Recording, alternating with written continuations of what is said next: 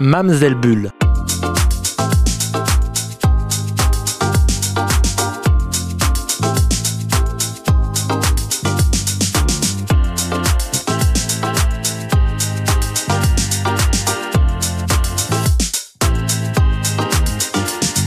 Mamselle Bulle sur Radio Campus Paris.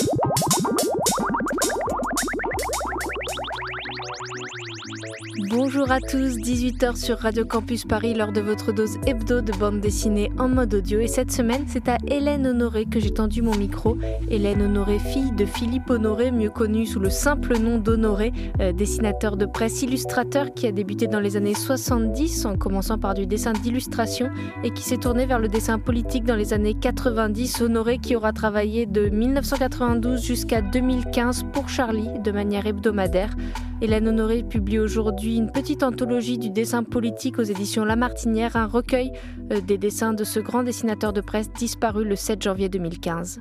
Elle a un dessin très reconnaissable dans le dessin politique par rapport au dessin de presse habituel qui est souvent quelque chose de très euh, levé, un dessin très rapide, euh, directement l'idée. Lui, il avait un dessin très travaillé, vraiment construit comme une image, très proche de la photographie parce que le cadrage était important, avec une importance donc du cadrage. Souvent un dessin assez carré, ça c'était lié au format d'impression en réalité du journal Charlie. Donc un dessin très carré, une signature carrée et avec des grands aplats de noir, qui le noir utilisé comme une couleur en réalité, euh, qui vient vraiment euh, être un élément important du dessin. En fait, le noir, il apporte quelque chose sur l'humour même du dessin, sur la texture du dessin. Donc un dessin très noir. Mais ça, c'est vrai pour le dessin politique. Euh, dans le cas de cette anthologie, c'est ce qu'on voit, mais c'est ce qu'il distinguait donc beaucoup des dessinateurs habituels. Mais dans, le dessin, dans les autres dessins qu'il faisait, par exemple pour les rébus littéraires, c'est très différent parce qu'il utilise aussi la matière. Mais là, dans ce cas-là, c'est dans le cadre de, de couleurs, c'est un peu différent. Sur le dessin politique, c'est les grands aplats de noir qui viennent apporter un élément euh, graphique important dans son dessin politique. Et on voit que c'est un dessin très soigné.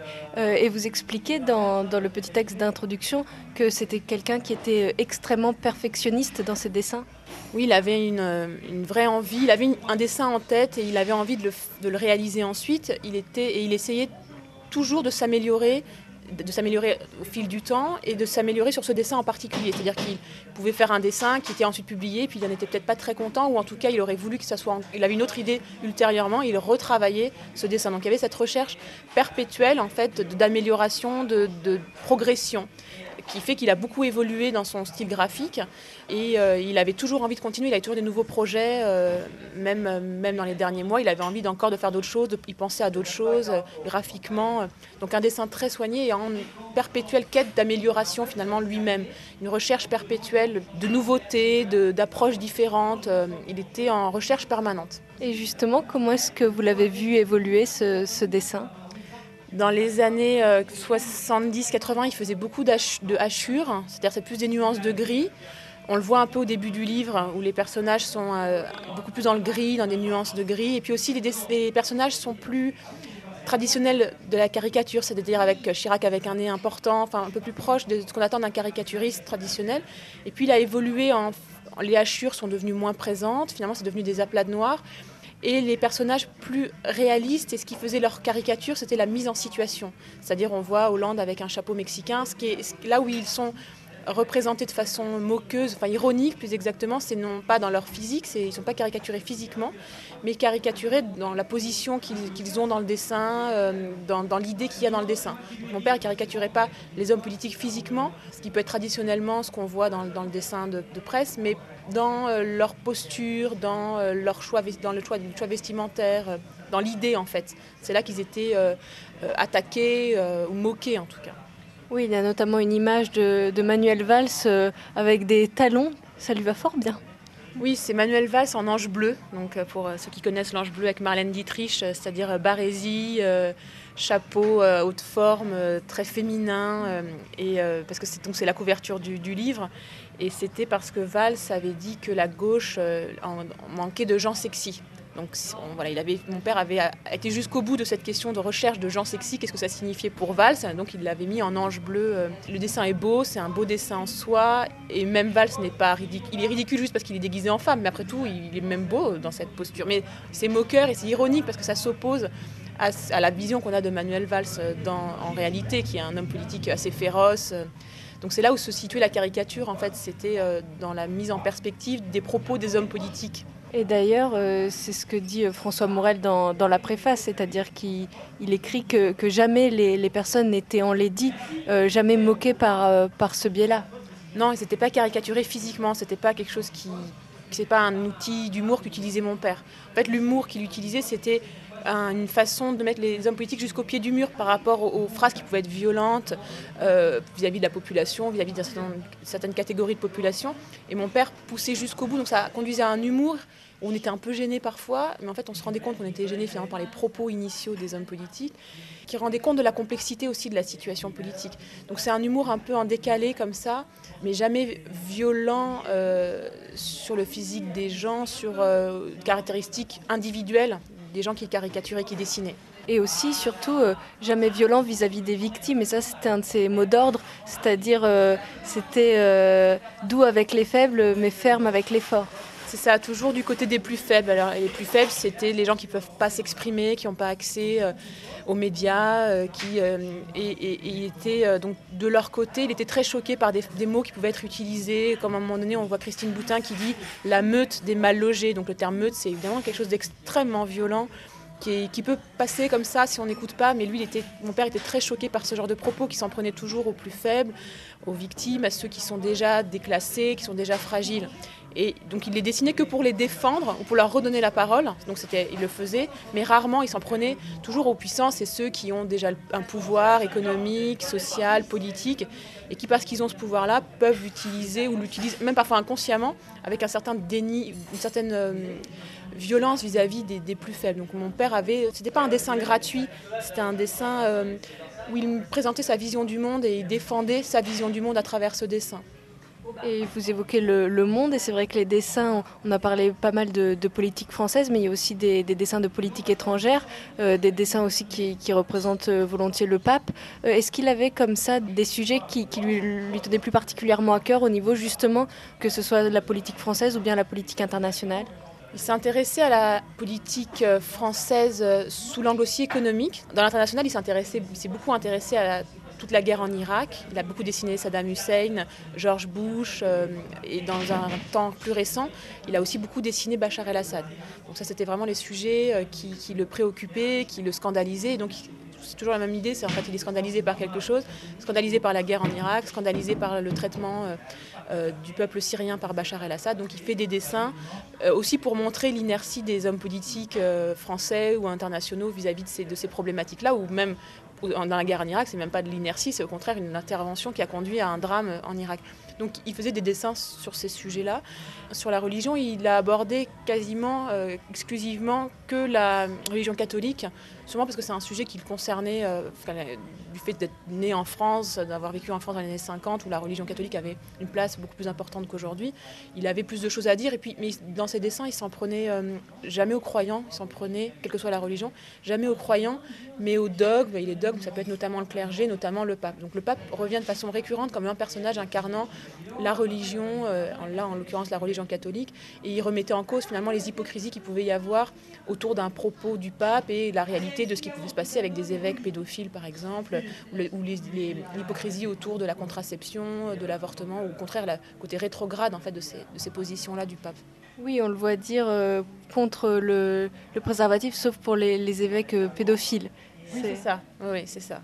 Et vous parliez d'inertie euh, vis-à-vis des, dirigeants étrangers, des dictateurs étrangers. On voit notamment cette image de, Bachar al-Assad qui dit euh, oui, je vais faire euh, mes lignes, je n'utiliserai pas les, armes chimiques. Et c'est vraiment, ça montre l'esprit dans, lequel il était.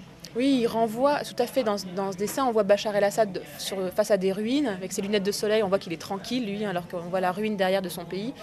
Et il dit oui, en effet, j'accepte la punition de la communauté internationale. Je crierai 100 fois je n'utiliserai plus de gaz contre mon peuple. On sourit et en même temps on se rend compte de la situation terrible et de, l'ironie de tout ça en fait, et de l'impunité euh, de, des dictateurs grâce au soutien des, hommes politiques euh, français, européens et américains. Et ce qui est fort, c'est que ce sont des dessins qui, au moment de leur parution, pouvaient renvoyer chacun à ses contradictions, mais qui, vus euh, des années après, il y a une nouvelle dimension qui s'ajoute à ça, c'est-à-dire que c'est Pour prendre l'exemple des armes chimiques, Bachar el-Assad, la ligne rouge, le on n'entend plus parler du tout.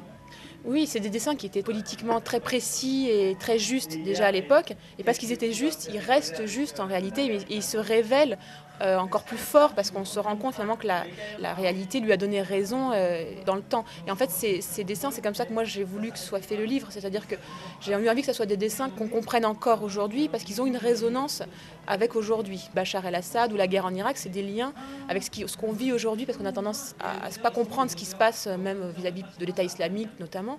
Euh, alors qu'en réalité, il y a un lien avec ce qui s'est passé il y a 10 ans, il y a 15 ans, la guerre en Irak ou la Syrie. Donc évidemment, ces dessins pour moi, ils ont vraiment un écho avec aujourd'hui ils parlent d'aujourd'hui. Comme aussi François Hollande dans sa petite barque en 2010 qui cherche un courant. C'est ça, ça reste valable, où il y a plein de dessins sur Hollande, son côté mou. Euh, aussi, à un moment donné, on le voit qui marche sur une espèce de falaise descendante, 13% de popularité. Il continue inévitablement, il continue sa route, euh, tout, en, tout, en, y croyant toujours. Il y a un côté comme ça. En fait, les hommes politiques sont assez forts de ce point de vue-là, c'est qu'ils ne changent jamais de ligne, malgré tout. Donc finalement, les choses restent valables sur des sur des décennies. Et vous, personnellement, est-ce qu'il y a justement des, dessins qui ont votre préférence ou en tout cas qui vous, euh, vous touchez plus, vous marquez plus? Moi, ce que j'aime dans, ce livre, c'est qu'il y a aussi des dessins très doux, euh, doux au sens qui parlent de sujets qui l'intéressaient, parce que dans son livre, donc le dessin est très travaillé. Il y a des personnages aussi dans son livre qui sont très travaillés, qui sont très mignons. C'est les animaux, par exemple. Donc il y a beaucoup de dessins avec Beyrou, et euh, les, chevaux sont très beaux. je les trouve très bien dessinés. Il, il prenait beaucoup de temps à dessiner aussi il a parlé de la vache folle, les vaches sont très belles, il y a un côté comme ça, très proche de la nature et que moi je retrouve et c'est en ça que ça me, parle aussi. Ces dessins lui ressemblent énormément. Et dans ce livre, il y a aussi des, dessins où il y a du texte, des sujets qu'il avait envie de traiter par un texte plus important. Donc le dessin existait, mais il y avait une écriture euh, un peu plus approfondie et ça portait sur des sujets souvent écologiques liés aux animaux. Donc la vache folle, il y a eu euh, un dégazage euh, de pétrole près des îles Galapagos, donc des sujets écologiques euh, qui lui était important. Et puis on retrouve à travers son écriture vraiment sa façon de parler, sa façon de penser. Donc ça, je suis assez euh, attachée en fait à ces, à ces dessins-là parce qu'ils lui, ressemblent beaucoup, tous lui ressemblent. Mais là, on entend vraiment sa voix euh, à proprement parler. Et dans le texte d'introduction que, que, vous signez, vous expliquez que, que, votre père vous a appris la politique comme, comme on apprend la vie. Qu'est-ce que ça signifie? On l'a un petit peu évoqué là tout au long de, notre échange, mais c'était vraiment une sensibilité justement particulière au monde qui vous a enseigné? Oui, c'est une sensibilité au monde. C'est aussi le fait qu'il était, il y pensait tout le temps, il s'intéressait tout le temps, il lisait beaucoup la presse euh, pour nourrir ses dessins, mais aussi par intérêt. Il lisait aussi bien la partie politique, scientifique, culturelle, et, et, tout ça le nourrissait en fait de son approche du monde, qui était une approche politique. Et on partageait beaucoup ça. Je pense que 80% de nos conversations portaient sur la politique au sens large, c'est-à-dire la politique actuelle, les petites phrases qui pour nous avaient un sens euh, aussi, euh, qui illustraient les rapports de force dans la société. Euh, donc les mots avaient leur importance, mais les choses un peu plus intemporelles, on parlait d'histoire. Il y avait vraiment, c'était un sujet d'échange important pour nous, toujours sous le même angle, c'est-à-dire la façon dont finalement une minorité peut prendre le pouvoir sur une majorité silencieuse qui souffre et comment se mettent en place ces rapports de force moi, j'ai baigné là-dedans, j'ai été aux manifestations avec lui euh, très jeune, on partageait ça. C'était vraiment un sujet essentiel et il avait quelque chose, il m'apportait vraiment des choses. Souvent, je ne savais pas trop euh, quoi penser de certains sujets ou j'étais un peu perdue. Il me redonnait toujours cette confiance dans l'avenir, dans l'idée que bon, bah, il y a plein d'échecs, on voit bien qu'il y a plein de choses qui se passent mal, qui sont difficiles, on a l'impression qu'il n'y a que des régressions sociales. Mais lui, il continue à toujours y croire et il n'était jamais résigné. Donc cette, cette absence de résignation, cette conviction toujours qu'il faut continuer à se battre chacun à son niveau, euh, même très local. Vivre en fonction de ses convictions le plus possible, sans être un, transigeant. C'est ce qui m'a transmis et, euh, c'est ce qui était vraiment quelque chose je, puisais auprès de lui ce, cette conviction en, en l'avenir finalement. L'idée c'est justement de chacun se, se, battre à son échelle et lui c'était justement euh, à travers euh, le dessin. Oui, alors il se battait pas, c'était pas un combattant au sens il, il, a, il essayait de convaincre, c'est-à-dire vraiment il n'était pas du tout quelqu'un qui euh, il adorait débattre avec les gens, mais toujours très très de façon très courtoise, toujours à l'écoute aussi des autres, de leurs opinions et en apportant des éléments factuels en disant non là vous vous trompez par exemple historiquement c'est comme ça que ça s'est passé, toujours de façon très euh, précise et factuelle. Mais il adorait débattre, c'était quelque chose qu'il adorait faire, c'est ce que je dis dans le texte, il était très frustré quand finalement euh, c'était quand les gens avaient des, discussions approximatives et se contenter de cette approximation. Lui, il adorait au contraire se plonger dans les livres et expliquer, bon, bah, ça, c'est, voilà comment ça s'est passé. Il était tout à fait apte à entendre toutes les opinions tant qu'on pouvait en parler. Et donc, il n'était pas dans un combat, quelque chose de avec un étendard et euh, voilà sur son cheval qui allait défendre quelque chose. Non, il était, il présentait sa vision du monde, comment il percevait les choses. Donc il parlait de lui, en fait. Il, donnait, il était très en osmose entre lui, ce qu'il était personnellement, quotidiennement, et ce qu'il montrait dans ses dessins. Et il le montrait aux gens et il essayait de convaincre euh, calmement, courtoisement les gens de sa position. Après, évidemment, chacun libre de, de, penser ce qu'il voulait. Et vous, il vous a très directement inspiré. Vous êtes sa fille, vous aviez de, de nombreux échanges. Mais j'imagine que depuis un an, vous avez eu énormément de, de, preuves du fait qu'il a marqué beaucoup d'autres personnes. J'imagine que, c'est quelque chose qui, vous a touché de voir que justement euh, ça marchait, c'est-à-dire que son dessin a effectivement marqué beaucoup de, monde. Oui, tout à fait. C'est vrai qu'il y a depuis, donc, un an beaucoup de témoignages de gens qui l'ont connu ou pas, qui me parlent de son dessin, de ce qu'il était. Et beaucoup de gens qui même ne le connaissaient pas ont compris que son dessin euh, parler de lui, parler de l'homme qu'il était. Moi, je suis toujours très contente quand les gens me parlent de lui parce que j'ai jamais entendu quelqu'un me dire quelque chose qui soit faux sur lui, parce que ça peut arriver, de toute façon que les gens aient vu d'autres choses d'une autre partie de la personnalité de quelqu'un d'autre. En réalité, pour mon père, c'est pas du tout le cas. C'est-à-dire que les gens me disent toujours des choses que je connais ou qu'en tout cas je peux supposer vrai parce que ça me parle de lui et c'est tout à fait et ça c'est quelque chose que je trouve assez exceptionnel et c'est un vrai cadeau. Et puis il a laissé beaucoup de traces euh, chez les gens. Il y a toujours des témoignages très touchants et très très justes. Donc ça c'est c'est le meilleur témoignage c'est quand quelqu'un laisse une trace juste chez les autres merci beaucoup. Merci à vous. Honorer une petite anthologie du dessin politique, c'est publié aux éditions La Martinière. Mamselle Bulle, c'est fini pour aujourd'hui. Vous pouvez trouver le podcast de cette chronique sur le www.radiocampusparis.org. Je vous donne rendez-vous vendredi prochain, 18h, pour une autre rencontre passionnante. D'ici là, je vous souhaite plein de belles lectures.